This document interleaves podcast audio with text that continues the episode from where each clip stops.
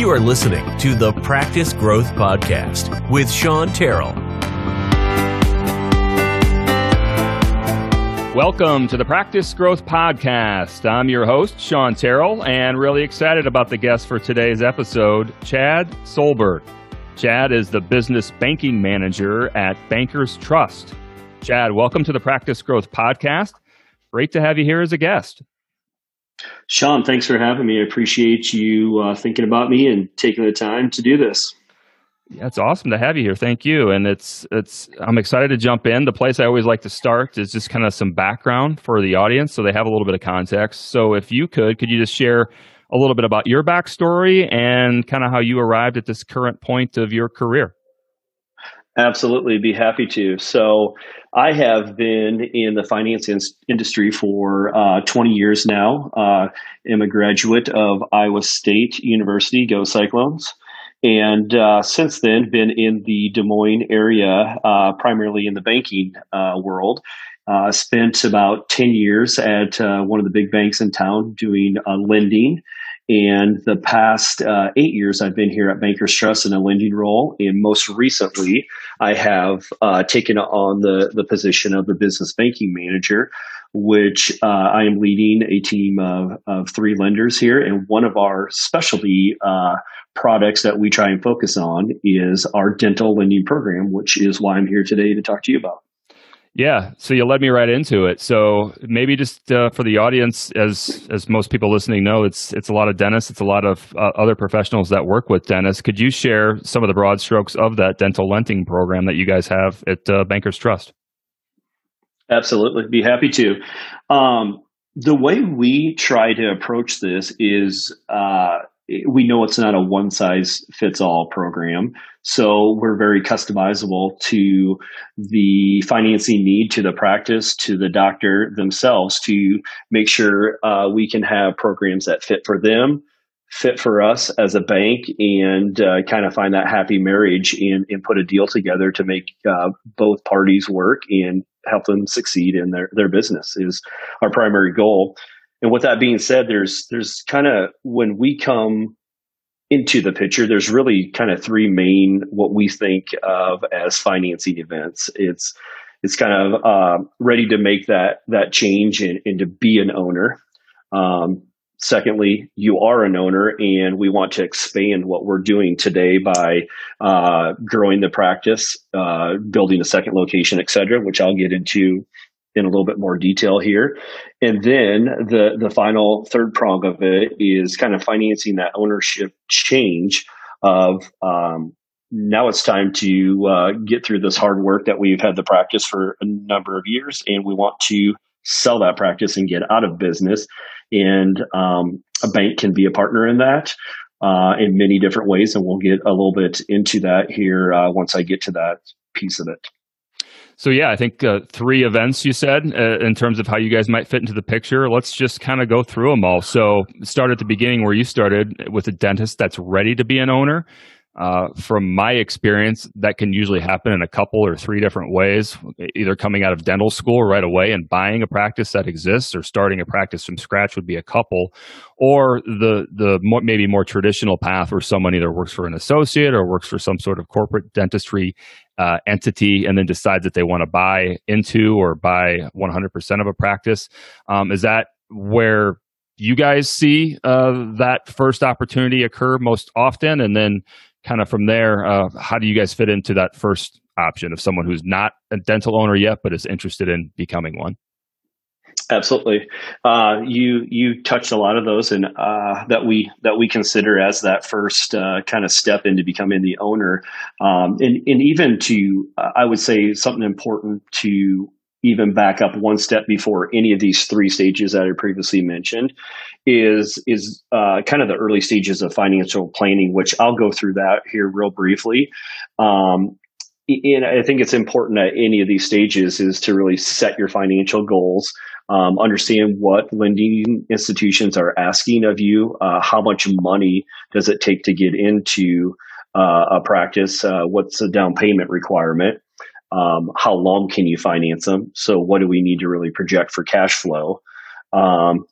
with that, you're creating a budget that you feel is realistic and something that can attain to your financial goals, to ownership.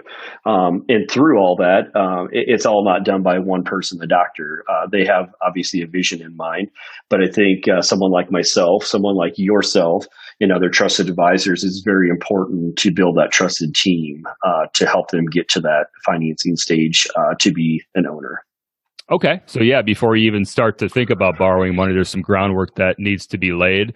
And you mentioned it's kind of getting the trust advisors team together a little bit. And then maybe to clarify or to back up a step too, what are some of the things as an entity that hopes to lend money to a dentist? What, I guess, characteristics of the personal financial picture are you guys looking most closely at?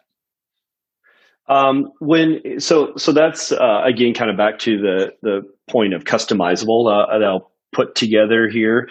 If it's an existing practice that a dentist is buying into, it's a lot easier for us to really see the cash flow picture of what debt can be serviced when it comes to a purchase price. When we're looking at a startup situation, we're probably going to look at what type of equity that can be brought to the table in those situations. Not always are we looking to finance the 100% of that practice. We want to see some ownership have what we call in the banking term skin in the game to help. They have some risk in ownership in it, along with us having risk in the money lent out. So every one of those are a case-by-case basis. You know, if we're looking for longer-term financing, we're probably looking for a little bit more money down because the payments are stretched out a little bit further.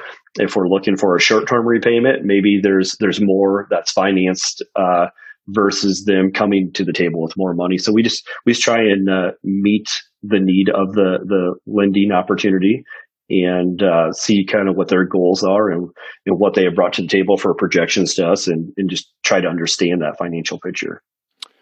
Okay. And just to clarify, so Bankers Trust at this time, and I'm recording this in early 2021, you guys are interested, if the financial picture, of course, looks like you want it to look, in considering cold start or startup lending for a dental practice? Yes. Yeah, we absolutely will take a look at those and work with the dentist to see if we can both come to terms that work for both parties involved. Absolutely. Okay. And so I want to make sure we hit on it. Did that kind of put a bow on the doc that's ready to be an owner and kind of the scenarios that might entail before we move forward to kind of the second example that you laid out in the beginning? Yeah, that would be how it comes to terms of I want to start my own practice. Absolutely, that would be one part of what we would call the first prong of ready to make a change. And in those other ones that you had mentioned, also the other two kind of areas within the making a change to ownership that we see would be acquiring an existing practice or. And to your point, you're an associate and now you're becoming a partner of an existing practice. Okay. And how is it different? How is it similar in terms of the process for that to happen for a dentist owner doc when working with Bankers Trust? I think the process would be, it would be similar, absolutely, for what we require of, you know, having a budget. It's easy to, when you're coming and buying a practice or buying into a practice that you're a part of now as associate, to have historical financials so we can really assess where's it at today. And it's pretty easy because it's not really projections. We can see what's happening for the financing request and does that make sense as far as purchase price compared to what the practice has the ability to cash flow. So that would be the similarities between the two. Where it's a little bit different when you're building your own practice. So we're basing a lot of that off projections and that those will be met and that those will happen. So we look at it with a little different eye, but in the grand scheme of things, just trying to understand the dental industry and the success that the industry has. We put some credence behind that also when underwriting kind of all of those stages, knowing that the failure rate is generally pretty low for dentists. So if you have a track record of a practice that's been in existence and you can see that, you know, there's this many patients and there's this much production every month or every year, from the lender's perspective, that gives the lender more faith or confidence that the loan can be paid back over time based on, you're not projecting, you've actually seen how the practice cash flows over time. Does that change, or if, and if not, it's okay, but how does that change perhaps how you guys structure a deal and how much of loan to value is lent out versus how much money has to be put down perhaps? Good question. With those historical, I think that's where probably if there's going to be a little more risk taken or maybe less money put into the project, those strong performing practices, that's where those situations are warranted and the bank can get comfortable with those in certain situations. Absolutely. If it's a dentist that does have some sort of track record of producing somewhere else, like they're not just coming out of school, do you guys look at their production history as well? Is that part of the equation? That can come into play, but location is a big driving factor behind that. Say they're moving from out of state to here, and we can see what they've done before on a personal performance. That makes it pretty challenging to come to the greater Des Moines area, right? To say, hey, I can pick up the same thing.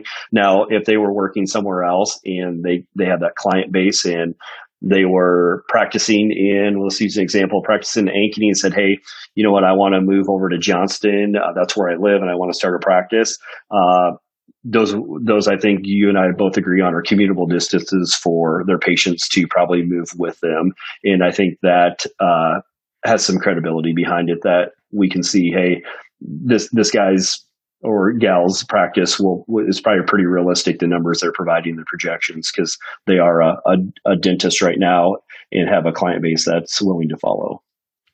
So the third scenario that you mentioned at the outset was a situation where lending might come into play during an ownership change. Could you explain that in a little bit more detail?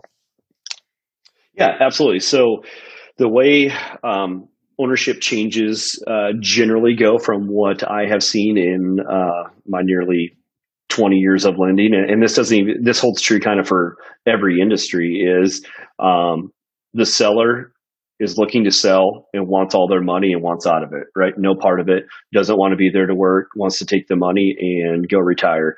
That situation generally will be bank financing unless the buyer has the cash to write the check. So that's where we come into play. And then we structure that accordingly by taking, you know, the assets of the business. If there's some shortfall there, we might look to partner with the SBA, Small Business Administration, to help with some collateral shortfall, which generally can be the case in dentist practice. It's not the tangible assets are there because they're buying books of business. So that's complete bank financing. Another part may be a transition where the bank isn't involved in the lending piece, but we can be involved in the banking relationship with other products and services, deposit accounts, helping with payroll, etc., where the seller says, hey, I don't want a big capital event to have to pay all the taxes, so I'm going to carry this loan for this dentist for 5 years, 7 years, 10 years, whatever it may be. That's where we're kind of out of the picture. Then the third scenario that can happen in this ownership transition is a combination where buyer doesn't have the cash to put into the project and the bank is requiring, we'll use an equity number of say 20% of the purchase price. Seller may carry that piece and have a side note between seller and buyer for that 20% purchase price balance, and then we would finance the 80%. Got it. So there's a number of different ways that you guys can get creative. How does real estate fit into the picture from your perspective? Real estate is good. We like that. We can value real estate pretty easily with appraisals. So we like that. When a practice sale has real estate involved, that helps the buyer kind of stretch those payments out so they're not so cramped with large payments, and cash flow can work a little bit better because we have a tangible asset that has a longer life expectancy than what we see most of the time in operatories or books of business that really don't have a tangible value behind it of the client list. So we do like real estate. Absolutely. Obviously, what's been topical the last almost year now has been COVID-19, and that's had an impact on the dental industry. How have you guys seen that affect, and has it affected, if at all, the way you guys think about lending? That is the hot topic, right? The big question.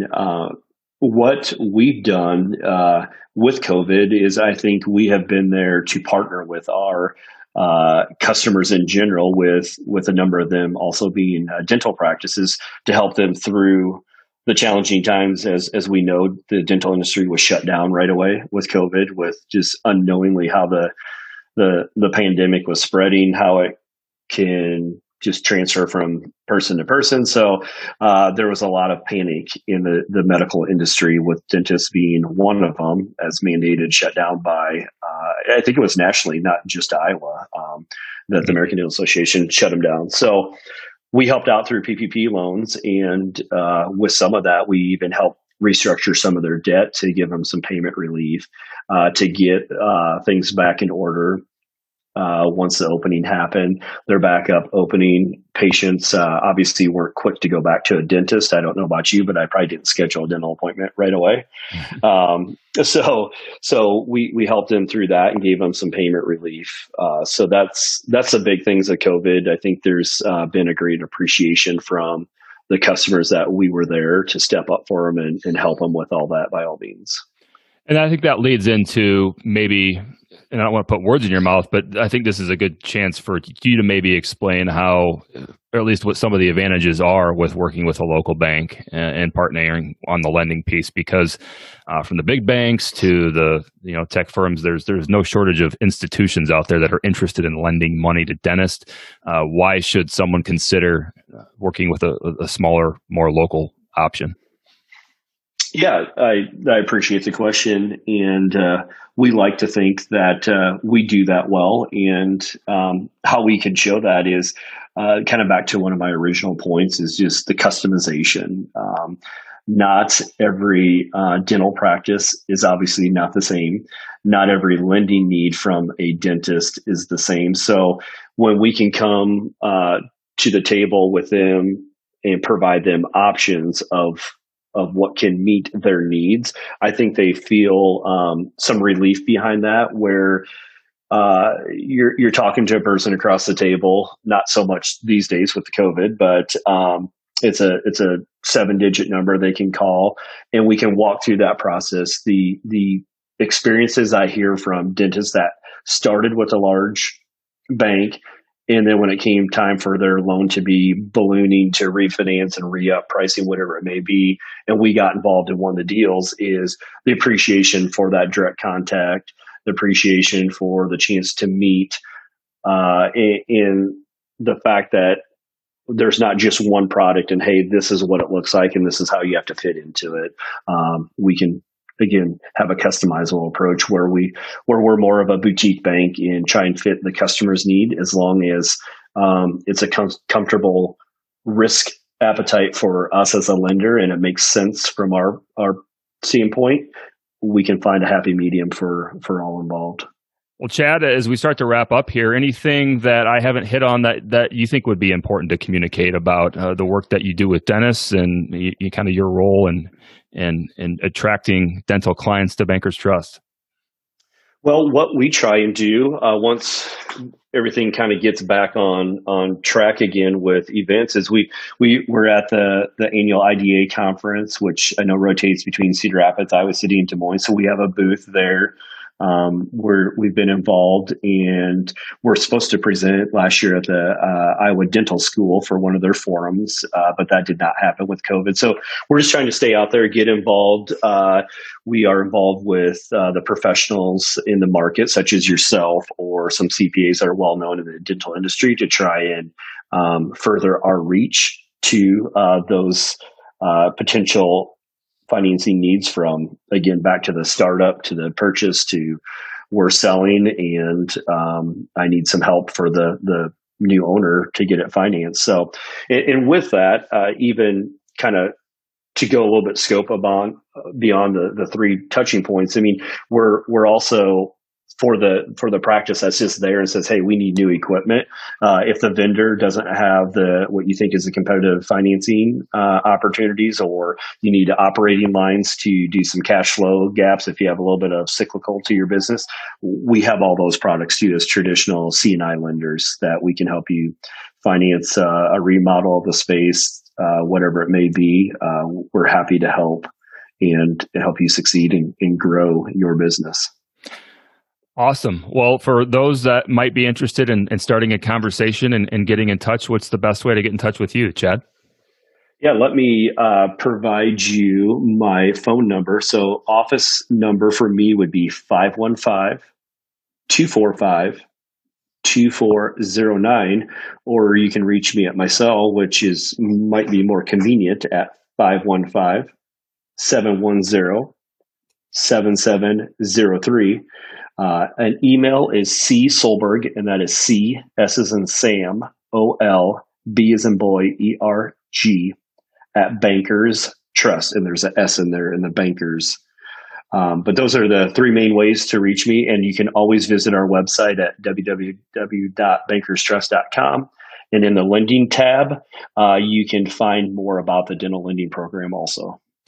Chad Solberg with Bankers Trust. Really enjoyed our conversation and hearing more details about your expertise and what Bankers provides. Thanks for being a guest on the Practice Growth Podcast. Thanks for the invitation, Sean. Sean Terrell is a registered representative, certified exit planner, and financial advisor of Park Avenue Securities, LLC, PAS. Securities products and advisory services offered through PAS, member FINRA, SIPC.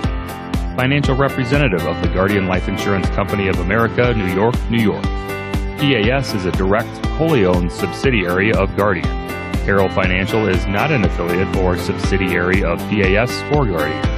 This podcast is for informational purposes only. Guest speakers and their firms are not affiliated with or endorsed by PAS, Guardian, or Carol Financial, and opinions stated are their own. Guardian, its subsidiaries, agents, and employees do not provide tax, legal, or accounting advice. Consult your tax, legal, or accounting professional regarding your individual situation. Compliance tracking number 2021-115097, expiration date January 2023.